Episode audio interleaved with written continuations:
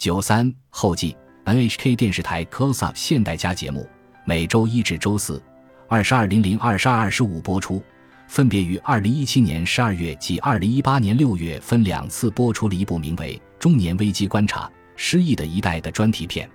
本书即是在这两次播出内容的基础上，加入节目中未能播出的部分采访内容整理而成。借此机会。再次向对节目播出和本书出版给予莫大协助支持的各方，谨表我们的诚挚谢意。首先，向欣然接受节目组采访的所有四十岁上下世代各位表示深深的感谢，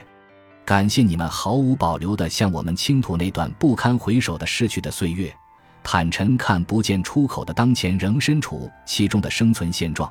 你们将深埋在心底的声音发出来。才能让全社会正视四十岁上下世代所面临的深刻危机，也才更有可能让全社会一起来思考和改变这种现状。今后，我们仍将带着一系列问题意识，继续就这一社会课题进行深入采访。此外，还要向活跃在各个研究领域的学者和专家表示感谢。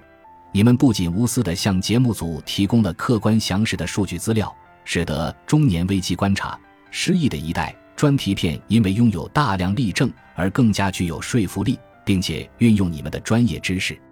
对这一现象进行了深刻的解析，也给了节目组极其有益的启示。玄田有史先生，联合综合生活开发研究所的黑田启泰先生，多谢你们。调查报告封面的“如何避免出现新的就业冰河期时代”这个标题，已经深深镌刻在我们的心中。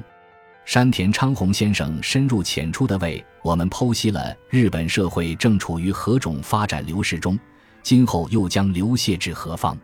与此同时，作为一名家庭社会学者，先生对于当今社会差异现象的定型化和固化怀有极大的危机感。这也让我们意识到，这将是未来的一个重要课题。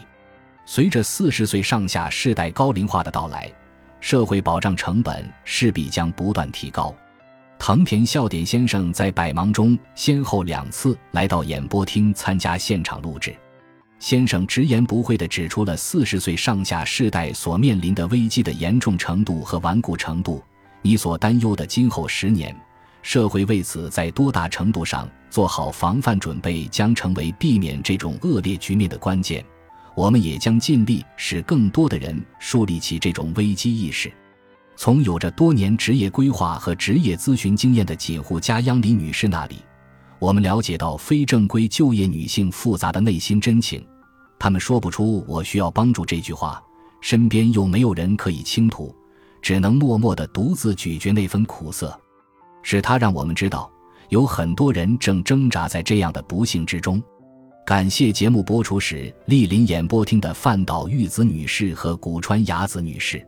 两位都熟谙许多鲜活的事例，在节目播出前还和节目组一同讨论如何在有限的时间内，从纷纭众多的观点中将最重要诉求点传达给观众。Close Up 现代家栏目每次的播出时间只有二十五分钟，受时间的限制，许多素材不得不有所删减。采访影像即使播出十五秒钟都已经算长的了。所幸的是。此次有机会以书籍的形式将节目内容保存下来，这全仰赖新潮社纪实编辑部是正田干先生、冈田一二郎先生，对此我们表示由衷的感谢。